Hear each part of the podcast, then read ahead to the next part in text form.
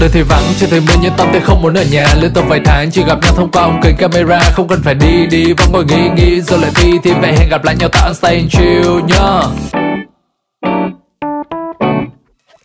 Hello Radio. Good morning. Chào mừng các bạn đến với Hello Radio, nơi chuyện trò về những thông tin, góc nhìn và quan điểm qua những chủ đề thú vị cùng sự góp mặt của những chuyên gia hàng đầu trong lĩnh vực thiết kế sáng tạo. Hãy đặt báo thức vào 7 giờ sáng hàng ngày và lắng nghe Hello Radio. Chúng ta cùng hình dung về sáng tạo mà không cần hình ảnh, làm quen mà không cần gặp mặt và đặc biệt nhất là cùng chill mà không cần cồn, chỉ cần ngồi và lắng nghe thôi nhé. Hôm nay thời tiết cực kỳ đẹp luôn và quả là một ngày phù hợp để dậy sớm và hóng những thông tin, tin tức thú vị mà Hello Radio mang đến cho bạn đó. Hãy bắt đầu ngày mới cùng với Simon nhé. Hello Radio.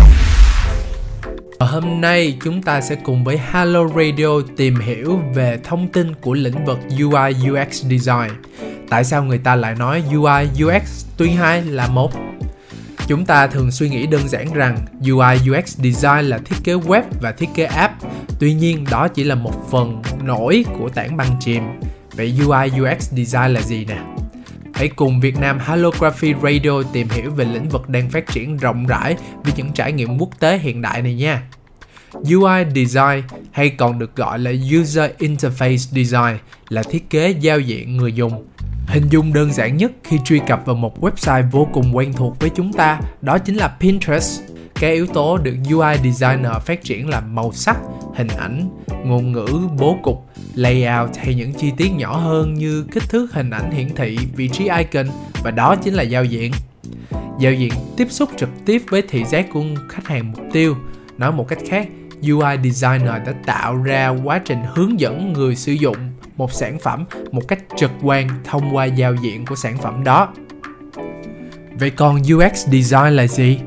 UX Design hay còn được gọi là User Experience Design là thiết kế trải nghiệm người dùng. Bạn đã có bao giờ thắc mắc vì sao những nút mua hàng thường màu đỏ và luôn chật chờ ở vị trí gần với chỏ chuột của bạn không? Đó chính là tài năng của những UX Designer đó. Họ là những người sẽ đứng trên vị trí của khách hàng để trải nghiệm giao diện, các tính năng của sản phẩm kỹ thuật số, từ đó cảm nhận và đưa ra đánh giá khách quan nhất về sản phẩm đầu ra cuối cùng. Đơn giản hơn, User Experience Design chịu trách nhiệm trong chuỗi quá trình nghiên cứu, thử nghiệm, phát triển và tạo mẫu để kiểm tra kết quả chất lượng sử dụng sản phẩm số với người dùng. Hai hạng mục công việc trên đều có vai trò rất quan trọng trong việc tạo thành một sản phẩm kỹ thuật số và phối hợp vô cùng chặt chẽ với nhau luôn. Quả thật không ngoa khi nói rằng thời kỳ này là thời kỳ của UI UX Design, khi nền tảng công nghệ số đang có những bước phát triển mạnh mẽ vượt bậc không chỉ về nền tảng số mà còn cả hệ thống phần cứng nữa. Sự đa dạng về mức giá của các sản phẩm công nghệ, đặc biệt là smartphone, giúp cho mọi người đều có khả năng tiếp cận với các sản phẩm kỹ thuật số. Một minh chứng rõ ràng nhất cho sự phát triển vượt bậc của UI UX Design đó chính là xu hướng mua sắm trực tuyến. Đâu có ai nghĩ rằng chúng ta có thể ngồi tại nhà và mua một món hàng từ Trung Quốc, Australia hay từ nước Mỹ xa xôi cách chúng ta gần hơn 15.000 km. Và bạn có biết rằng trang thương mại điện tử lớn nhất Việt Nam tại thời điểm hiện tại là Shopee có hơn 38 triệu lượt truy cập mỗi tháng không? Một con số cực kỳ khủng khiếp phải không ạ? Không chỉ phát sinh nhu cầu tại doanh nghiệp trẻ hay các doanh nghiệp công nghệ, ngay cả những doanh nghiệp truyền thống như nhà máy sản xuất cũng đều có nhu cầu xây dựng website doanh nghiệp hiện đại nè, phù hợp với thẩm mỹ và trải nghiệm người dùng.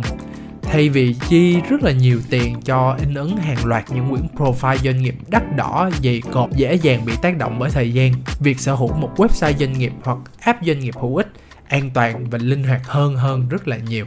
Và khi nhu cầu của thị trường gia tăng đột biến, đây chính là thời điểm vàng để tỏa sáng của các UI UX Designer tại thị trường Việt Nam. Theo thống kê, mức thu nhập trung bình của một UI UX Designer cao đến hơn 30% so với các công việc khác. Nghe tới đây, các bạn đã muốn trở thành một UI UX Designer chưa ạ? Với một nước đang phát triển như Việt Nam, UI UX Design vẫn còn đang rất nhiều đất diễn. Tuy nhiên trên thị trường quốc tế, mảng công việc đã được phát triển từ lâu với Product Design. Một product designer sẽ không chỉ quan tâm đến giao diện hay trải nghiệm người dùng trên sản phẩm kỹ thuật số đơn thuần, mà bắt buộc phải kết hợp nhuần nhuyễn cả hai hạng mục công việc trên lại với nhau, thấu hiểu người dùng, thấu hiểu mục tiêu của thương hiệu để đưa ra sản phẩm đáp ứng của cả hai nhu cầu, nhìn và cảm nhận. Ngoài ra, để sản phẩm kỹ thuật số không chỉ là một kết quả của quá trình sản xuất một chiều, ngoài giao diện và trải nghiệm, product designer sẽ cần quan tâm đến các khía cạnh xung quanh như chiến lược kinh doanh, nghiên cứu thói quen người dùng mục tiêu, phân tích dữ liệu, đi kèm với đó có thể bổ sung thêm kiến thức về motion design và prototype. Một đấng toàn năng phải không ạ? Vừa phải vận dụng được kinh doanh, vừa phải có chuyên môn đa dạng về thiết kế và vừa phải thấu hiểu người sử dụng sản phẩm. Chính bởi sự quan trọng của vị trí product design mà rất nhiều doanh nghiệp trên thế giới sẵn sàng chi trả số tiền rất lớn để có được nhân sự tốt. Trung bình mức lương của một product designer nhận lên tới 90.000 một năm, là mức lương cao thứ hai trong ngành công nghiệp thiết kế sáng tạo. Tuy nhiên, tại thị trường Việt Nam, product designer vẫn là một trong những vị trí vô cùng khan hiếm do lĩnh vực phát triển còn mới lạ, chưa được thực sự đầu tư phát triển, cũng như chưa có một giáo trình đào tạo nào phù hợp. Hello Radio. Hello, chào mừng các bạn đã quay trở lại với Vietnam Halography Radio số 3 này. Chúng ta rất may mắn khi có cơ hội trò chuyện cùng chị Kira Bùi, Product Designer tại Microsoft. Xin chào Kira, chào mừng bạn đến với Halo Radio. Xin chào mọi người, mình rất là excited to be here. Cảm ơn Kira rất là nhiều ha. Thì trước khi mà mình bắt đầu đó, thì Sam mình muốn biết là Kira hiện tại đang ở đâu nè? Hiện giờ thì mình đang ở Seattle, là bang Washington tại Mỹ. Wow. Chắc chắn rất là nhiều thính giả của Halo Radio sẽ muốn biết nhiều hơn về Kira và công việc mà Kira đang làm việc ở hiện tại. Thì nếu mà Kira có cỡ 1-2 phút thì có thể chia sẻ với mọi người về cái background của mình được không? Là mình đã làm designer cho công ty Microsoft ở đây được khoảng 5 năm rồi. Mình qua Mỹ là khoảng 9 năm trước, qua đây học graphic design tại trường Savannah College of Art and Design ở bang Georgia. Thì sau khi học thì mình được dịp là thực tập ở công ty Microsoft, rồi sau đó mọi người tuyển mình làm full time, thì mình đã làm ở đây khoảng 5 năm, mình làm trong team Microsoft Excel. Hồi nãy trước khi mà chúng ta đến với cái cuộc gọi này đó, thì Simon cũng có tìm hiểu và biết về Kira, cũng là một đồng môn đã từng học Lê Hồng Phong với Simon. Thì hồi đó Kira học ban gì nhỉ? Hồi đó mình học ban D, nhưng mà mình rất là dốt môn toán. Nói chung là dốt các thứ. Mình chỉ giỏi mỗi môn là môn Anh văn thôi. Nếu vậy thì cơ duyên nào mà đã khiến Kira lựa chọn cái công nghiệp sáng tạo? Đầu tiên là bắt đầu với một cái tấm bằng về graphic design, cái sau đó là làm UX UI designer. Mình nghĩ là mình trở thành product designer cũng là tình cờ thôi. Tại vì hồi nhỏ mình đã rất là thích là đọc truyện tranh Nhật Bản, thích vẽ vời, cho nên là mình luôn muốn trở thành một họa sĩ vẽ truyện tranh. Nhưng mà dĩ nhiên là cái nghề này ở Việt Nam còn rất là mới, không có triển vọng gì. Mà mình thì lại rất là thích là mày mò trên máy tính, cho nên mình đã chọn học ngành graphic design, thiết kế đồ họa. Thì mình nghĩ cái ngành này nó là một cái sự kết hợp rất là tốt giữa đam mê vẽ với lại đam mê máy tính của mình. Thì trong quá trình học đại học á, thì mình còn học một chút về lập trình, tức là HTML, CSS, rồi mình biết đến về UX rồi product design. Thì cái ngành này thì nó khác với cái graphic design ở chỗ là graphic design thì thường nó nghiêng về visual design nhiều hơn, là thiết kế brand identity, banner, packaging, bìa sách các kiểu. Còn cái product design thì nó thường là thiết kế phần mềm. Ví dụ như là nếu các bạn dùng những cái app như là Facebook hoặc là TikTok hoặc là Gmail, thì những cái phần mềm này thường nó có team từ 20 product designers trở lên. Thì mình thấy cái điều này nó rất là thú vị, bởi vì là nếu bạn là product designer thì bạn sẽ có cái cơ hội góp phần quyết định cái tính năng của cái phần mềm, cái cách mà cái người dùng nó sẽ tương tác với cái phần mềm. Cho nên vì cái đam mê mà lập trình, đam mê thiết kế và mày mò trên máy tính thì mình đã quyết định theo cái ngành product design. Để chia sẻ với Kira luôn là Simon là một người làm việc trong lĩnh vực giáo dục. Ở thời điểm hiện tại thì Simon đang làm việc với một trường đại học ở bên Úc đó. Thì Simon cũng nói chuyện và tìm hiểu rất là nhiều về những cái ngành nghề khác nhau, và được có cơ hội để nói chuyện với rất là nhiều những cái bạn học sinh, sinh viên ở Việt Nam. Thì thường á, các bạn sẽ phân ra hai nhóm rất là rõ ràng. Một nhóm thì sẽ rất là thích những môn khoa học, ví dụ như là toán, lý, hóa, và các bạn thường sẽ có thiên hướng đi về những ngành ví dụ như là IT, đúng không? Và hay những ngành về khoa học. Và nhóm còn lại thì nhóm nghiêng về xã hội học, hay là một nhóm mà khá sáng tạo thì sẽ đi về nhóm truyền thông, quảng cáo hay là về design. Tức là nó sẽ không có một cái nhóm nào mà có một cái combination kết hợp giữa hai cái hết. Thì ở đây thì Simon nghĩ cái vị trí UX designer là một người phải sử dụng cả não trái và não phải, vừa phải sáng tạo mà vừa phải thật sự là logical. Cái điều đó có đúng hay không? Mình nghĩ là điều này rất là đúng. Bạn phải dùng cả hai não, bởi vì nếu mà bạn là designer thì bạn phải bắt buộc là bạn phải data driven, có nghĩa là bạn phải design dựa theo cái data. Khi mà bọn mình design á, thì bọn mình luôn nhìn tới cái gọi là user feedback. Khi mà bạn launch một cái feature, bạn phải theo dõi những cái metrics, ví dụ như là monthly active user, là bao nhiêu người đang sử dụng cái tính năng này. Rồi trong cái quá trình mà họ sử dụng cái tính năng này thì có một cái điểm nào đó mà họ không dùng nữa, thì bọn mình phải liên tục là nghiên cứu những cái data đó. Cho nên là mình nghĩ là bạn phải liên tục sử dụng cả não trái và não phải của bạn khi mà bạn làm một product designer. Ok. Nếu là Kira thì Kira sử dụng não nào nhiều hơn? Bên sáng tạo nhiều hơn hay là bên logical nhiều hơn? Mình nghĩ là mình dùng não sáng tạo nhiều hơn. Mình hồi đó là đã không giỏi những cái môn như là toán, lý, hóa rồi. Mình nhớ là hồi đó là mình thi xong môn hóa, rồi mình đang đứng mua bánh mì gần trường Lê Hồng Phong á.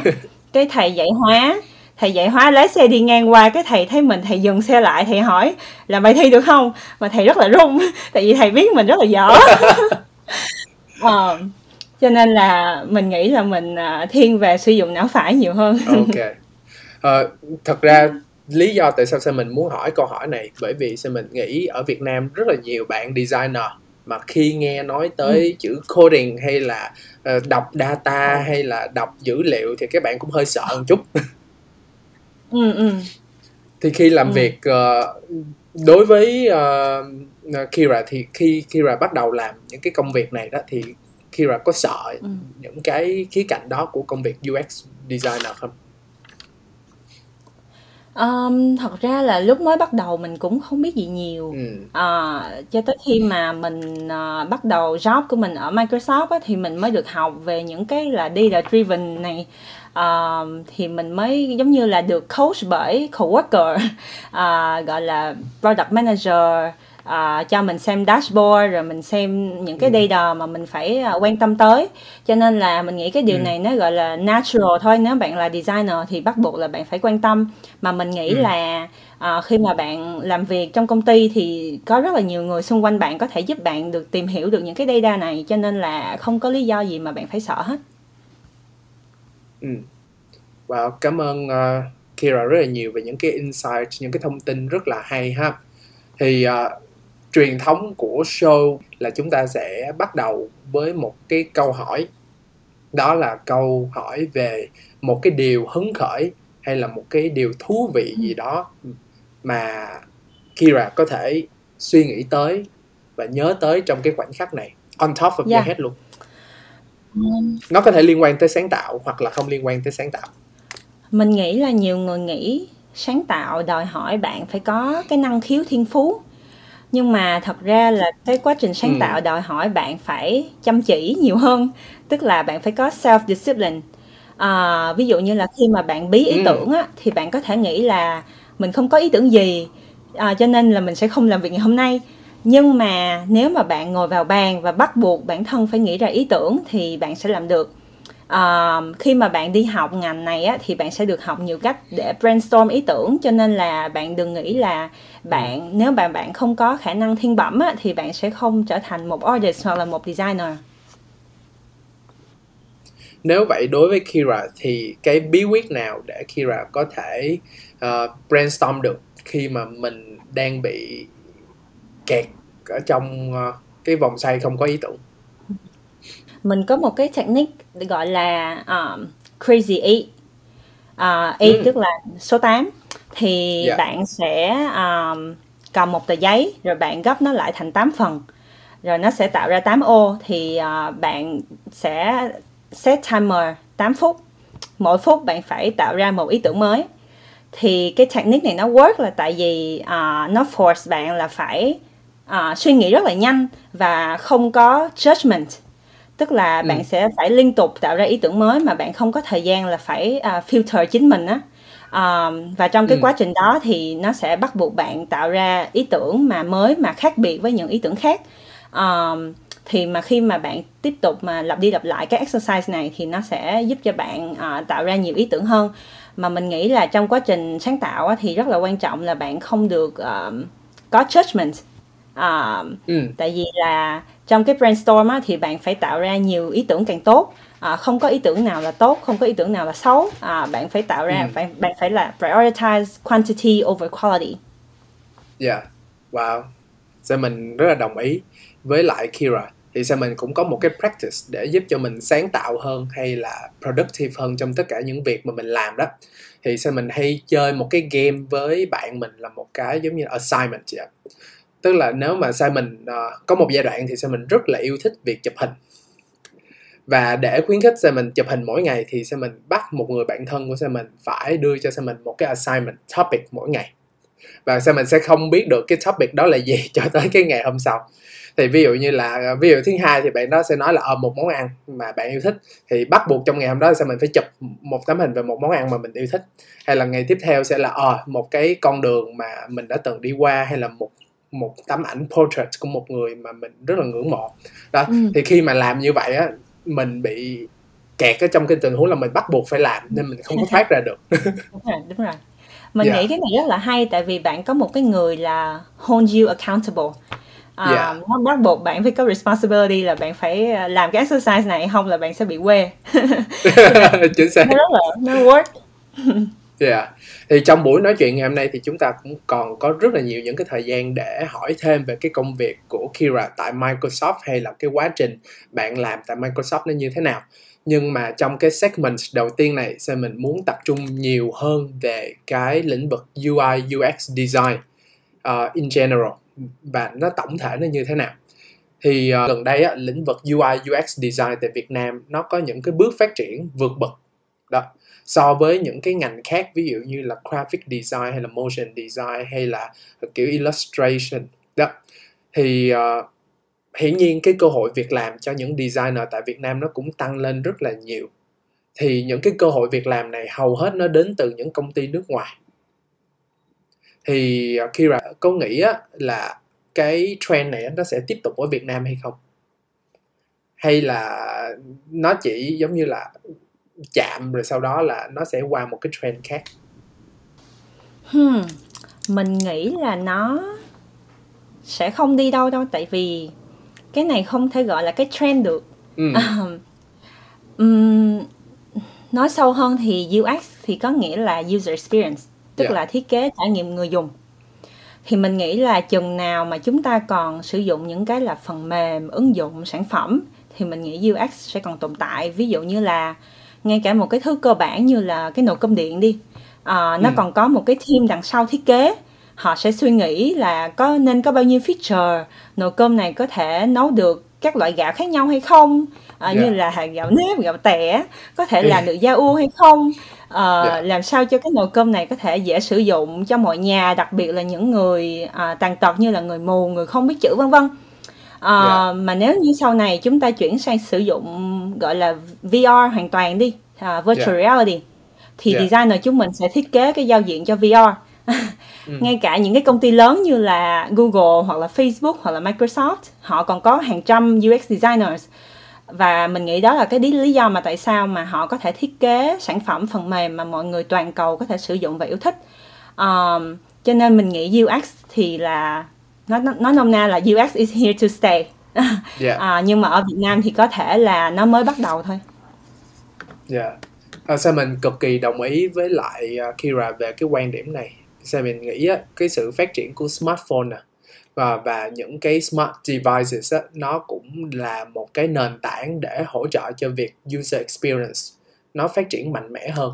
Thì trước đây khi mà làm marketing thì hầu hết tất cả mọi người đều chú trọng về việc là đẩy sản phẩm ra thị trường. Nhưng mà bây giờ thì cái việc quan trọng hơn hết là nghe nhu cầu và xây dựng những cái hệ thống sản phẩm nó phục vụ những cái nhu cầu đó. Đó là lý do tại sao UX design nó cực kỳ quan trọng hơn hết. Thì theo những cái thông tin mà nghiên cứu thì có chia sẻ là mức lương trung bình của một UI UX designer cao hơn đến 30% so với những lĩnh vực khác. Và điều này hiển nhiên là đúng, và sao mình nghĩ là đúng là được. Điều đầu tiên là do nó được gắn một cái nhãn lên là có liên quan tới công nghệ hiện đại và được đánh giá cao hơn, và các doanh nghiệp hiển nhiên họ sẵn sàng chi ra một số tiền lớn cho cái hạng mục công việc này. Thì Kira có thể giống như là chia sẻ cái thông tin này có thật sự là đúng hay không? Mình không biết có phải là chính xác 30% không, tại vì có rất là nhiều ngành out there. Thì nó 30% thì có vẻ là hơi bị tổng quát hóa.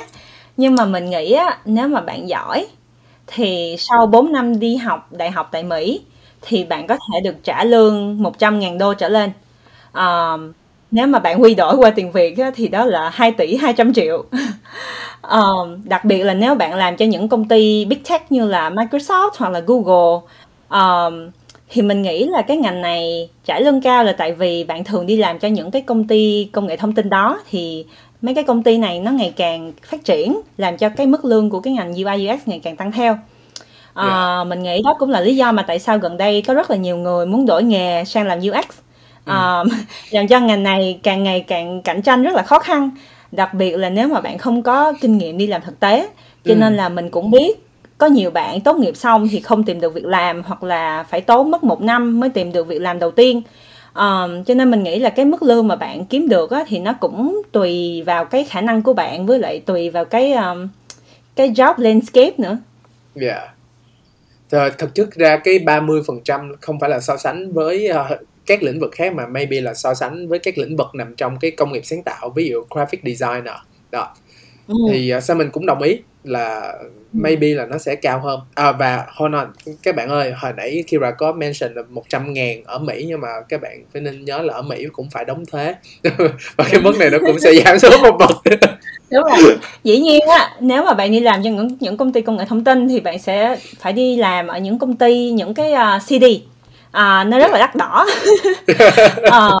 Còn bọn mình phải đóng thuế từ 20 tới 30%, cho nên là 100.000 đô dĩ nhiên là không mang về hết 100.000 đô rồi. Chính xác. Sao mình cũng có một thời gian sống ở Úc nên là sao mình hiểu được cái tax ở nước ngoài nó cao như thế nào. Rất là cao. Cảm ơn những chia sẻ cực kỳ thực tế đến từ Kira luôn. Ở Việt Nam mình á, những cái chương trình giảng dạy về UI UX design vẫn chưa nhiều, và hầu hết các bạn đều bắt đầu bằng cái graphic design trước. Thì để trở thành một người có thể làm việc giống như một UX designer thì các bạn nên bắt đầu từ đâu và nên học những gì? Hồi đó thì mình cũng bắt đầu là graphic designer, cho nên mình cũng hiểu. Mình nghĩ là những cái bạn ở Việt Nam á, họ có cái gu rất là tốt, họ rất là giỏi về mặt visual design. Nhưng mà dĩ nhiên là UX design Việt Nam thì chưa có phát triển bằng. Thì mình nghĩ là khi bạn làm một UX designer thì bạn cần phải biết là rất là nhiều thứ. Ví dụ như là how to brainstorm, làm sao mà bạn mock up design, làm sao mà bạn tạo prototype để do user research, làm sao mà bạn có thể nghiên cứu người dùng á, thì gọi là user research đó.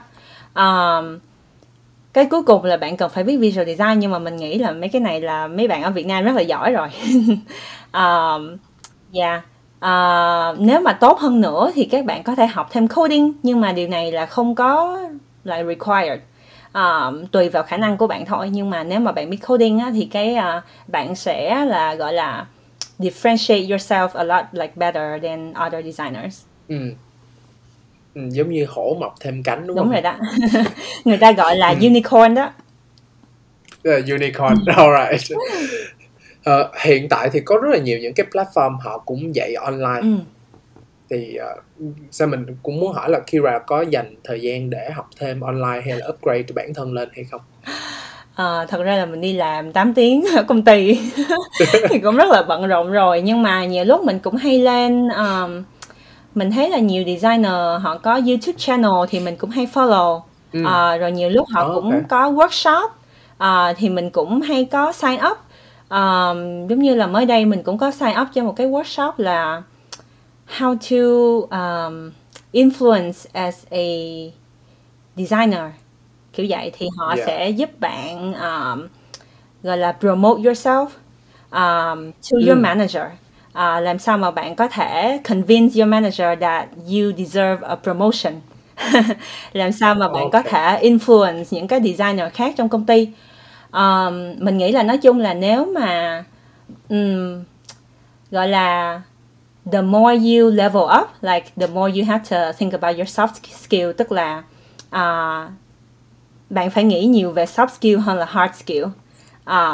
Chính xác. Bạn nghĩ về gọi là communication skill, presentation skill, influencing skill. Yeah, cho nên là những cái đó là rất là khó để train được. Chính xác. Sao mình cũng rất là đồng ý với Kira về những cái điểm này. Bởi vì ngay cả ở những cái talk trước, talk 1 và talk 1 là về graphic design, talk 2 là về motion designer, và talk 3 là về UI UX, thì tất cả các guest đều rất chú trọng về cái soft skills. Bởi vì thật ra các bạn designer có thể đưa ra một sản phẩm cực kỳ đẹp, nhưng mà nếu mà các bạn không thể communicate hay không thể giải thích được tại sao nó đẹp hay là tại sao nó liên quan hay tại sao nó giải quyết được những cái vấn đề của khách hàng, thì sản phẩm đó nó cũng sẽ rất là vô ích và không... mình nghĩ là nhiều lúc mà bạn còn phải biết cách communicate với người trong công ty nữa. Tại vì nếu mà bạn không thể convince được những cái người đó thì sản phẩm của bạn sẽ không bao giờ see the daylight. Dạ, chính xác. Đối với Kira thì trong những cái soft skills này, cái nào là khó nhất? Mình nghĩ cái communication skill rất là khó. Communication thì có thể nói là làm sao mà bạn có thể communicate với khách hàng, làm sao mà bạn có thể giao tiếp với những người làm trong team của mình, làm sao mà bạn có thể giao tiếp với những người ngoài team của mình. Đặc biệt là nếu bạn làm cho một công ty lớn như là Microsoft thì nhiều lúc như mình đã nói là mình phải giao tiếp với những cái team khác như là Word hoặc là PowerPoint hoặc là Microsoft Teams, là bạn phải thuyết phục họ là cái design của bạn là design mà họ phải theo.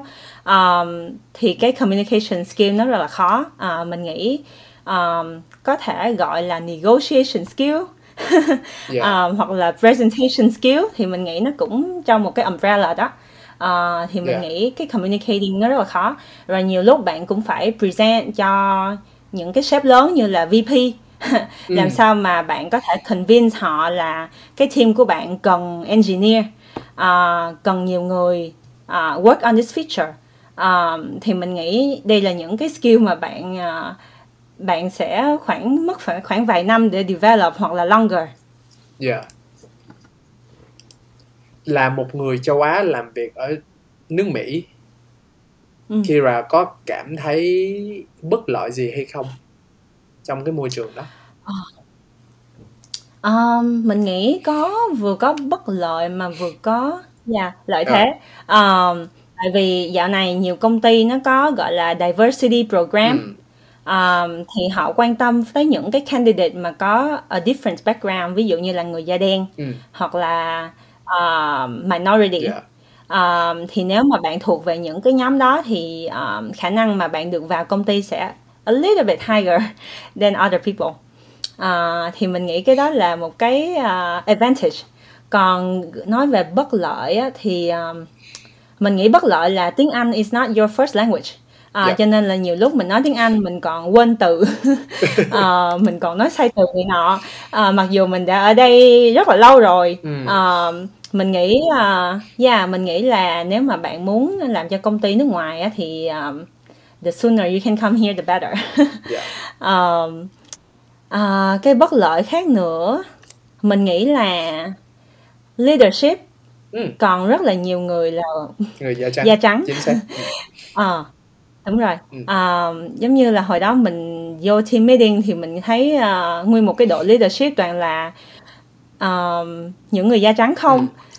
Mà đặc biệt á, là còn nhiều đàn ông hơn là phụ nữ. Đàn ông thì chắc chiếm khoảng 80% so với phụ nữ trong leadership.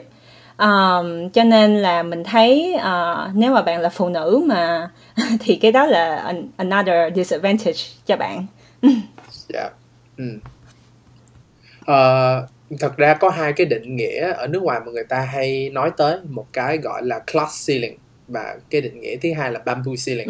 Là một cái là kiểu giống như là trần bằng kiến, và một trần bằng kiến ở glass ceiling ở đây có nghĩa là cái rào cản cho phụ nữ trong công việc đó. Và cái thứ hai là bamboo ceiling là cái rào cản cho những người châu Á hay là những người da màu trong công việc đó. Thì là một người đã từng sinh sống và làm việc ở nước ngoài một thời gian thì mình cũng cảm nhận được những cái yếu tố này, mặc dù mình sống ở một nước được gọi là rất là đa dạng văn hóa luôn đó. Đôi khi mình nhìn mặt người châu Á mình không biết họ là người Mỹ hay người Úc hay là như thế nào đến lúc họ mở miệng ra. Tuy nhiên trong văn hóa công việc thì đâu đó mình vẫn cảm nhận được những cái rào cản này đó, dù ít hay nhiều. Sao mình nghĩ được làm việc tại Microsoft là một cái điều gì đó nó rất là khuôn ngậu. Thì mình cũng có một thời gian cũng mong muốn được làm cho những big corporate, ví dụ Facebook hoặc là Microsoft đó. Thì Kira có thể chia sẻ với Simon và tất cả các thính giả có mặt tại Hello Great Radio ngày hôm nay về cái hành trình của Kira tới Microsoft nó như thế nào không? Nói chung là nói về bắt đầu từ đầu đi thì mình sinh ra lớn lên ở Sài Gòn, thì cấp 3 mình học Lê Hồng Phong, rồi sau đó mình học một năm ở trường Đại học Kiến trúc. Thì mình học ngành đồ họa graphic design, nhưng mà mình thấy cái ngành graphic design ở Việt Nam nó còn bắt mình gọi là vẽ portrait drawing, tức là vẽ chân dung người, rồi mình phải lo vẽ màu nước này nọ. Mà mình lúc đó thì mình nghĩ I wanna go like a more like digital way. Mình muốn làm là digital design nhiều hơn, cho nên là sau đó thì mình đã quyết định là apply cho những cái trường đại học ở Mỹ. Thì mình nhớ là lúc đó mình apply khoảng 10 trường á. Mình apply rất là nhiều trường tại vì mình hy vọng là sẽ có được học bổng. Tại vì nhà mình thì thật ra là cũng không có nhiều điều kiện. Cho nên là mình apply 10 trường thì có một cái trường là Savannah College of Art and Design, nó cho mình học bổng là khoảng 60%. Mình nghĩ là cái đó là cũng nhờ cái điểm SAT của mình cũng cao, với lại hồi đó mình cũng có cái portfolio. Thì nhờ đó mà mình được đi học ở Georgia. Rồi sau đó thì khoảng năm 2 thì mình được dịp thực tập. Mình thực tập làm UX designer ở Groupon. Groupon là cái công ty mà nó có cái mô hình mua chung, không biết mọi người có biết không. Rồi sau đó thì năm 3 mình được dịp thực tập ở Microsoft.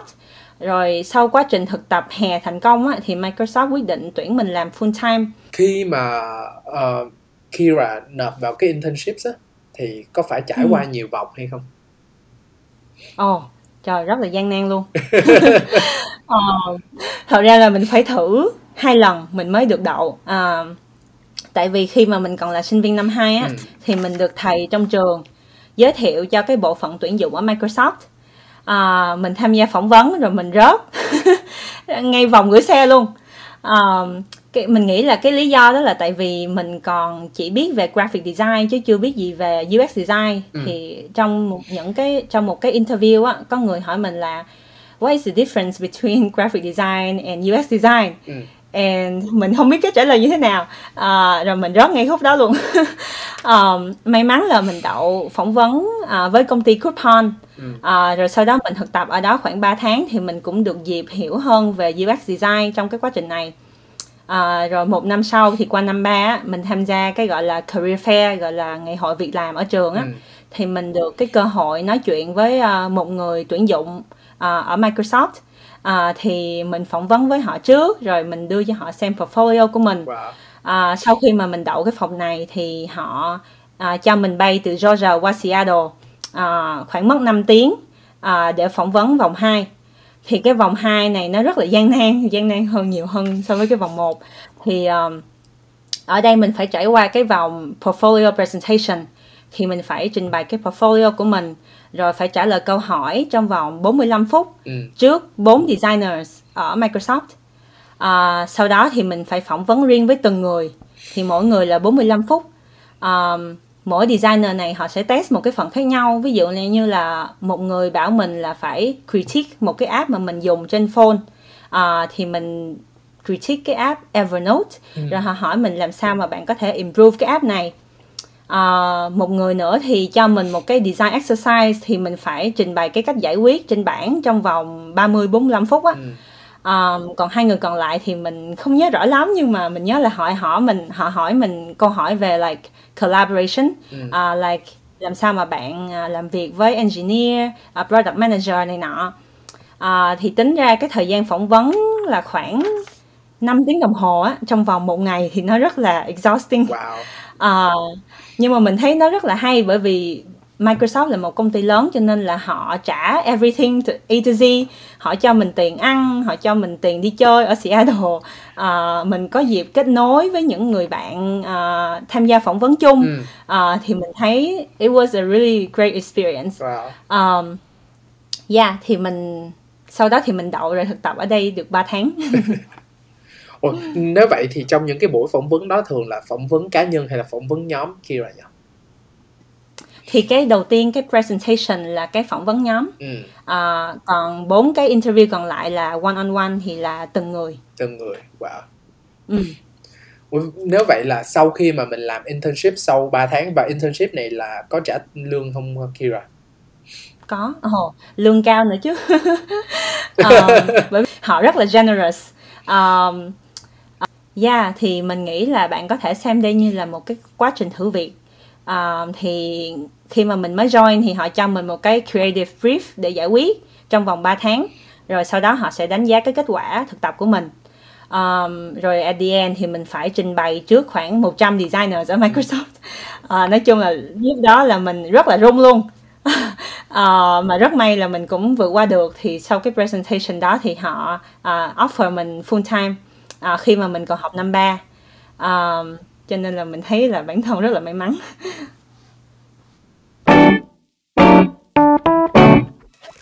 Hello Radio. Chào mừng các bạn đã quay trở lại với Vietnam Halography Radio tập thứ 3. Trong tập này chúng ta đang nói chuyện với Kira Bùi là một UX designer tại Microsoft. Nãy giờ thì chúng ta đã nói chuyện với Kira rất là nhiều về cái quãng đường mà Kira tốt nghiệp đại học, cái sau đó là bắt đầu làm việc tại Microsoft như một UX designer. Thì Kira ơi, bây giờ thì ngoài ra thì Simon còn rất là tò mò về cái môi trường làm việc tại Microsoft. Thì nếu mà Kira có thể giải thích cho Simon ngắn gọn một tuần làm việc của Kira thì nó sẽ như thế nào? Một tuần làm việc của mình thật ra là nó cũng tùy với cái project mà mình đang làm. Thường là cái thứ hai là lúc mà mình sẽ có meeting với những cái designer trong cùng team. Thì team của mình là team Excel, thì trong team này là khoảng có 8 người. Thì mỗi Monday là tụi mình phải sync và report là what you're working on, what you're blocked by, things like that. And then trong tuần thì bạn sẽ làm trực tiếp với cái product team của bạn. Tức là cái feature nào mà bạn làm á, thì mỗi cái feature đó sẽ có một cái team riêng. Thì bạn sẽ được dịp làm với product manager hoặc là engineer. Thì những cái này nó cũng khác biệt từng tuần thôi. Rồi nhiều lúc mà mình còn phải làm user research, tức là mình phải nói chuyện trực tiếp với khách hàng, rồi mình test design của mình. Nói chung là mình nghĩ là không có cái tuần nào mà giống cái tuần nào, nó rất là khác biệt với nhau. Ở thời điểm hiện tại thì tình hình Covid vẫn diễn ra đúng không? Và sao mình biết là ở Mỹ rất là nhiều công ty lớn họ vẫn cho nhân viên làm việc tại nhà. Thì Kira hiện tại là đã làm việc tại nhà hay là đã quay về làm việc tại office rồi? Mình còn làm tại nhà. Công ty mình cho làm tại nhà bắt đầu từ tháng 3 năm ngoái, thì tính tới bây giờ là khoảng 1 năm rưỡi, gần 2 năm. Wow. Mình nghe nói là return to office day là khoảng tháng 1, nhưng mà cũng chưa biết nữa tại vì Covid nó cứ keep changing. Vậy thì trong cái quá trình mà Kira làm tại Microsoft đó và trải qua cái việc work from home trong vòng gần hơn 2 năm gần đây, thì cái việc mọi người supported communications, communicate với nhau nó có bị ảnh hưởng hay không? Hay là nó sẽ tốt lên hay là nó kém đi? Mình nghĩ là có thể là khi mà bạn work remotely á, thì nó khó để team bonding. Tức là khi mà bạn làm ở công ty thì người ta gọi là có rất là nhiều water cooler conversation. Gọi là khi mà bạn đi lấy nước á, thì bạn sẽ thấy coworker ở đó, rồi bạn sẽ đứng nói chuyện. Nhưng mà khi mà bạn làm online thì nó khó hơn. Thì nó bắt buộc là bạn phải gọi là có chủ ý, là be more intentional. Bạn phải set up meeting với coworker là để chat này nọ, hoặc là bạn phải set up gọi là những cái là team morale event để mà bạn có thể connect với coworker hơn. Với lại bọn mình có những cái event, tức là gọi là design workshop. Thì những cái workshop này mình nghĩ là nó dễ dàng hơn nếu mà bạn attend in person hơn là online. Mình nghĩ là có những cái tool online bây giờ có thể giúp mọi người collaborate, nhưng mà mình nghĩ là những cái tool đó còn cần nhiều improvement. Đây là những cái observation mà mình nghĩ là trong tương lai nó sẽ going towards cái hướng đó, nó sẽ dần dần đi về cái hướng đó nhiều hơn đó. Mình cũng rất là tò mò là trong cái khoảng thời gian 5 năm làm việc tại Microsoft là product designer, thì Kira thấy những cái khó khăn nào khi trở thành một product designer khiến Kira nhớ nhất? Thì mình nghĩ một cái khó khăn đó là bởi vì Microsoft là một cái công ty rất là lớn, cho nên là ví dụ như nhiều lúc bạn design một cái feature nào đó mà bạn phát hiện ra một cái team khác cũng đang design the same feature. Thì nó cũng đòi hỏi là bạn làm sao mà bạn có thể partner được với cái team đó, rồi làm sao mà bạn có thể make sure là cái thiết kế của hai team nó sẽ consistent với nhau, gọi là nó sẽ nhất quán với nhau, và nó sẽ không mâu thuẫn với nhau. Tại vì bọn mình đều represent the same company Microsoft, cho nên mình phải bắt buộc là tạo ra một cái thiết kế mà nó consistent with each other. Mình nghĩ đó là một cái khó. Cái khó thứ hai là bọn mình phải rất là cẩn thận mỗi khi mà mình launch một cái feature mới, bởi vì bọn mình sẽ ảnh hưởng là hàng triệu khách hàng quốc tế, và nó sẽ tốn là rất là nhiều resources của công ty. Cho nên là đòi hỏi là bạn phải có rất là nhiều kiên nhẫn, bạn phải test design liên tục để đảm bảo là cái design của bạn doesn't break anything. Bạn phải nghĩ tới những cái khác biệt như là văn hóa, ngôn ngữ, khả năng. Bạn phải nghĩ tới thiết kế cho những người tàn tật như là người mù, vân vân. Nãy giờ thì Kira cũng nói rất là nhiều về việc là Microsoft là một công ty lớn và có rất là nhiều team, nhiều bộ phận làm việc chung với nhau đúng không? Thì khi mà các product designer làm việc chung với nhau thì cái quy trình làm việc hay mọi người sẽ support nhau như thế nào? Ví dụ như ở một ví dụ như là team Excel thì sao mình nghĩ là sẽ có nhiều team nhỏ working on nhiều cái feature khác nhau đúng không? Thì giữa các team mọi người nói chuyện và liên lạc với nhau như thế nào và support nhau bằng cách nào? Thường mỗi team sẽ có gọi là PM là Product Manager, sẽ có Engineering thì là Software Developers, rồi sẽ có Designer. Thì thường là bọn mình have experience working on other features before. là bọn mình đã có knowledge về Excel sẵn rồi. Rồi trong những cái nhóm vertical đó thì bạn thường sẽ có team meeting within that team. Tức là designer sẽ meet với designer, PM meet với PM. Cho nên là đó là cái dịp mà bạn có thể tìm hiểu là what are other people working on.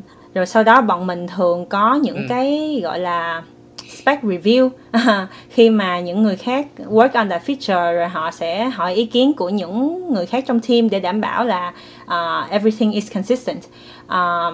Cho nên đó là cái cách mà bọn mình đảm bảo everything works and like nothing will break.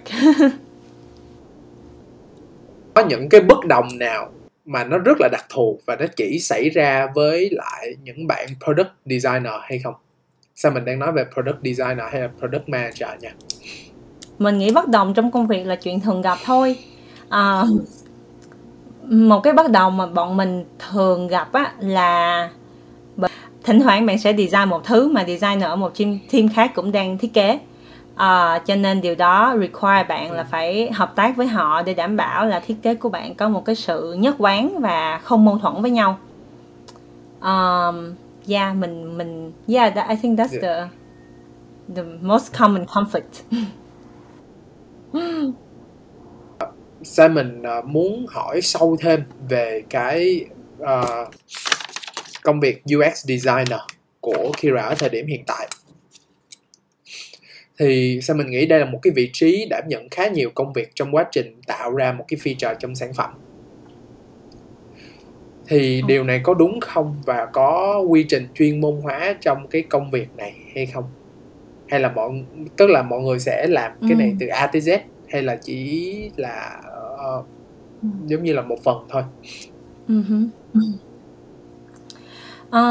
Mình nghĩ là designer thì phải đảm nhận nhiều công việc. Điều này thì cũng tùy với cái vị trí mà bạn đang làm. Ví dụ như là cái công ty nhỏ thì họ sẽ tuyển một cái designer có thể làm mọi thứ để cho họ có thể save cost. Một cái công ty lớn thì dĩ nhiên là ví dụ như họ đã có sẵn user researcher đi thì họ sẽ không cần nhiều cái kỹ năng đó từ bạn. Nhưng mà một cái công ty nhỏ thì họ sẽ bắt buộc là bạn phải biết cách làm user research, làm everything from A to Z. Có những cái job là họ sẽ require bạn phải biết cách coding, có những cái job thì không. Mình nghĩ là điều này cũng tùy vào cái level của bạn nữa. Ví dụ như là nếu bạn mới tốt nghiệp á, thì bạn có thể là đảm nhận một cái dự án nhỏ thôi. Nếu mà bạn là mid-level designer thì bạn có thể đảm nhận 1-2 dự án cùng lúc. Mà nếu mà bạn là một senior designer thì bạn phải đảm nhiệm nhiều dự án khó hơn, lớn hơn. Mà bạn cũng phải gọi là collaborate with other design team.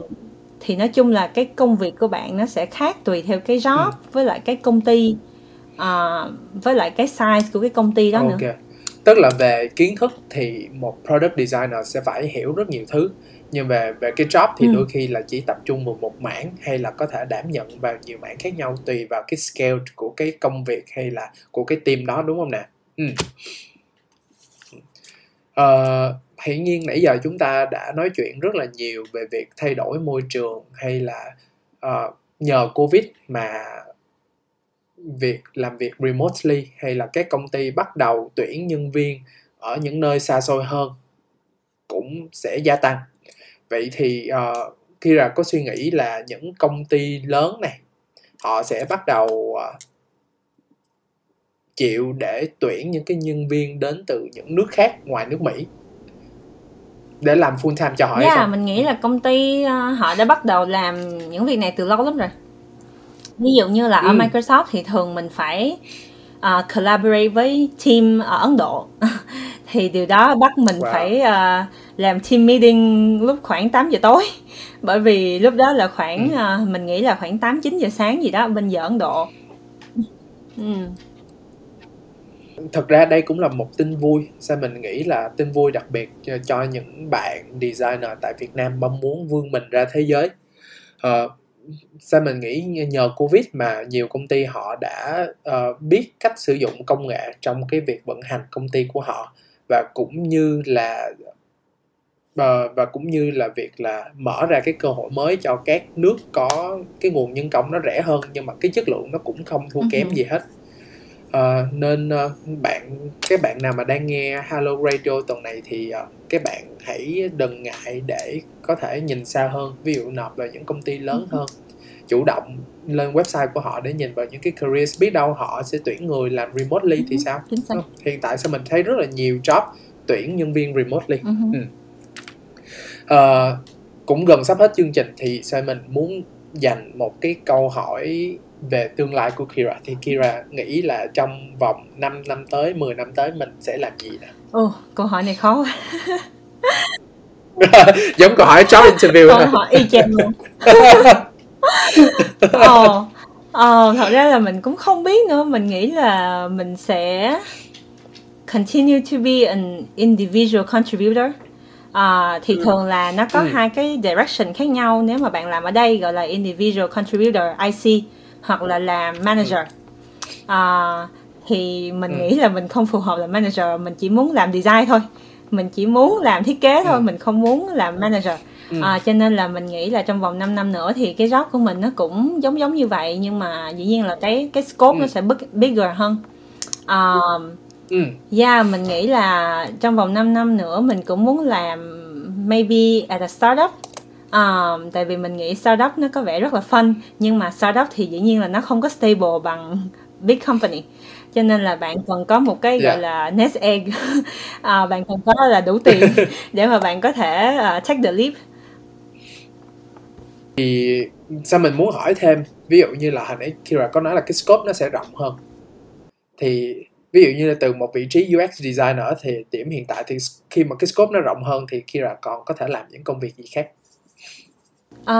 Thường á, thì gọi là cái vấn đề của bạn nó sẽ, tức là nó sẽ khó để hiểu hơn. Tức là bạn phải tìm cách là identify opportunities. Tức là bạn không có đợi cho người khác nói với bạn ồ đây là một cái vấn đề mà bạn phải đi giải quyết, mà bạn phải là người nghĩ ra ồ ba cái này là ba cái vấn đề mà công ty đang đối mặt, thì bạn phải tự lo từ A tới Z. Thì cái đó là cái điều mà một senior designer phải biết cách làm. Còn nếu mà let's say mình cũng tò mò, ví dụ như là nếu không làm UI UX designer nữa thì Kira sẽ làm gì? Mình có nhiều cái startup idea lắm. Hồi đó mình có tạo ra một cái trang web gọi là giao hoa ở Việt Nam, delivery flower delivery service, dành cho những cái bạn mà đi du học mà muốn gửi quà cho người ở Việt Nam á, thì làm như thế nào? Rồi sau đó mình cũng tạo ra một cái trang web là một cái shop online bán tranh màu nước, gọi là Wonderella.co. Thì mình là tự tạo website, tự chụp hình sản phẩm, rồi tự thiết kế social media material các thứ. Thì mình nghĩ mấy cái này nó rất là vui. Thì có thể sau này nếu mà mình không làm UX á, thì mình cũng sẽ tự tạo ra một cái startup hoặc là một cái e-commerce business nào đó để bán hàng online. Sao mình thấy rất là nhiều bạn làm trong lĩnh vực tech á, thì các bạn đều có những cái ý tưởng startup nó rất là hay, và thị trường Việt Nam là một cái thị trường rất là màu mỡ và startup thì đang phát triển cực kỳ mạnh mẽ ở Việt Nam luôn. Thì nếu mà Kira có một cái idea gì đó hay thì mình nghĩ là hoàn toàn có thể ứng dụng và mở rộng nó ngay tại thị trường Việt Nam mình bây giờ. Thời gian trôi nhanh qua thiệt luôn, nãy giờ chúng ta nói chuyện với nhau là được hơn 1 tiếng rồi. Thì trước khi kết thúc cái buổi nói chuyện ngày hôm nay thì Simon mong muốn Kira có thể chia sẻ 2 lời khuyên đến với tất cả các bạn trẻ Việt Nam, đặc biệt là những bạn trẻ quan tâm về UI UX design. Thì lời khuyên đầu tiên đó là cho những bạn trẻ designer mong muốn thử sức ở môi trường quốc tế. Thì Kira có lời khuyên như thế nào nè? Mình nghĩ là các bạn nên trau dồi tiếng Anh nhiều hơn, đặc biệt là tiếng Anh giao tiếp.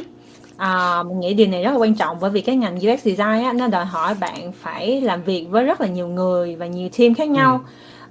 Mình nghĩ là tiếng Anh dạy ở Việt Nam thì nó còn hơi bị là gò bó, không phải là dạng tiếng Anh hay dùng trong công việc hoặc là thường ngày. Mình nghĩ là cách luyện tiếng Anh tốt nhất á, là luyện nói với là giáo sư nước ngoài thường xuyên. Ví dụ như là mình thấy cái trang web là italki.com rất là tốt. Hoặc là bạn, nếu có điều kiện thì bạn có thể sống ở nước ngoài, bởi vì nó bắt buộc bạn phải giao tiếp hàng ngày, thì nó giúp cho bạn có cái khả năng phản xạ rất là tốt. Rồi là like I said earlier, like the sooner you come here the better. Bởi vì nếu mà bạn tới đây chậm quá thì cái tiếng Anh của bạn nó sẽ không có cơ hội mà develop được. Thì ngoài ngôn ngữ ra thì các bạn nên chuẩn bị gì nữa không, Kira? Mình nghĩ là trên mạng nó có rất là nhiều resources rồi, cho nên là nếu không có điều kiện á, thì các bạn có thể tham gia những cái lớp học online. Ví dụ như là Google mới cho ra một cái lớp học UX Design, thì lớp học này online và bạn có thể học thử miễn phí trong vòng 1 tuần. Rồi mình thấy có rất là nhiều like famous designer online, các bạn có thể follow trên YouTube hoặc là Medium, đọc blog của người ta để nghĩ xem là coi người ta nghĩ về cái gì á. Ví dụ như là mình follow Julie Zhu, là cổ từng là VP của Product Design ở Facebook, thì mình thấy đọc blog của cổ giúp cho mình mở mang rất là nhiều. Mình thấy các bạn nên là đọc sách về design, mà thường những cái cuốn sách này là phải đọc theo tiếng Anh kìa, chứ mà đọc theo tiếng Việt thì mình nghĩ là nó sẽ không có dịch sát đâu. Ví dụ như là mình là fan của cái cuốn là The Design of Everyday Things, tác giả là Don Norman, thì mình thấy cuốn này rất là phù hợp nếu như các bạn mới bắt đầu học design. Rồi có những trang web online có giúp cho bạn get free design mentor, như là adplist.org. Thì qua những cái trang web này á, thì bạn có thể tìm được là mentor làm được những công ty từ nhỏ tới lớn, gọi là Google, Facebook, Microsoft. Thì họ rất là generous luôn, họ sẵn sàng chia sẻ lời khuyên, giúp bạn review portfolio hoặc là practice interview. Cho nên là mình thấy resources online là vô kể, là các bạn phải tận dụng nó. Wow, cảm ơn Kira rất là nhiều về những cái lời khuyên rất là hữu ích. Và sao mình nghĩ là chắc sau 3 buổi talk show thì chắc sao mình phải mở trung tâm Anh ngữ dành riêng cho các bạn designer, bởi vì 3 khách mời đều rất là nhấn mạnh về việc là phải học tiếng Anh, và nâng cấp bản thân lên hàng ngày qua các những cái resources online. Và các bạn phải thật sự chủ động để làm cái việc này, bởi vì giống như Kira có nói về cái việc self-discipline đó ngay từ đầu chương trình đó. Self-discipline ở đây không chỉ trong cái quá trình sáng tạo mà còn có áp dụng trong cái việc mình tự học và cập nhật kiến thức hàng ngày. Một trong những cái fact mà sao mình thấy rất là bất ngờ khi mà đọc một cái tài liệu của Ủy ban Kinh tế Thế giới về Jobs of the Future, đó là hiện tại những cái công việc mà liên quan về tech hay IT đó, thì cái vòng đời nó chỉ còn có 18 tháng thôi. Tức là một kiến thức mà mình pick up thì là 18 tháng sau là nó đã lỗi thời rồi. Do đó những bạn Việt Nam ơi, nếu mà các bạn muốn vươn mình ra thế giới thì các bạn phải nên nhớ rằng chúng ta phải học nữa và học mãi nhé. Sao mình rất là cảm ơn Kira đã dành thời gian đã tới với buổi nói chuyện ngày hôm nay. Sao mình tin chắc là những bạn trẻ nào mà yêu thích ngành UI, UX Design cũng đã tìm kiếm được những cái thông tin rất là hữu ích trong cái buổi nói chuyện này. Hello Radio. Cuộc trò chuyện vừa rồi cũng đã kết thúc tập 3 của Hello Radio. Đừng quên những sự kiện đặc biệt thuộc tuần lễ sáng tạo Vietnam Halography đang diễn ra trong hôm nay. Chúng ta sẽ khởi động vào 9 giờ sáng với showcase giảng The Works in the World Illustration Book của Hoàng Ngọc Anh, top 13 Halo Dot. Tiếp nối vào 2 giờ chiều đó là showcase dự án Nike Air Max 1 của Vương Văn Minh, top 13 Halo Dot. Và kết thúc vào 4 giờ chiều đó là Halo Talk number 6, chủ đề Người trẻ làm thủ công và cảm hứng sáng tạo từ hơi thở truyền thống, host bởi Nguyễn Hà An, founder của Venice Studio. Bật thông báo từ fanpage Vietnam Halography để không bỏ lỡ những sự kiện trong tuần lễ sáng tạo nhé. Tiếp nối sẽ là tập thứ 4 của Halo Radio với chủ đề Illustrator, một nghề giàu có, sẽ lên sóng vào lúc 7 giờ sáng ngày mai.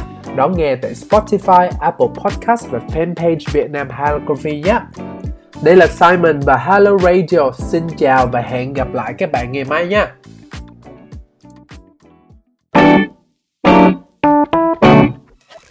Hello Radio.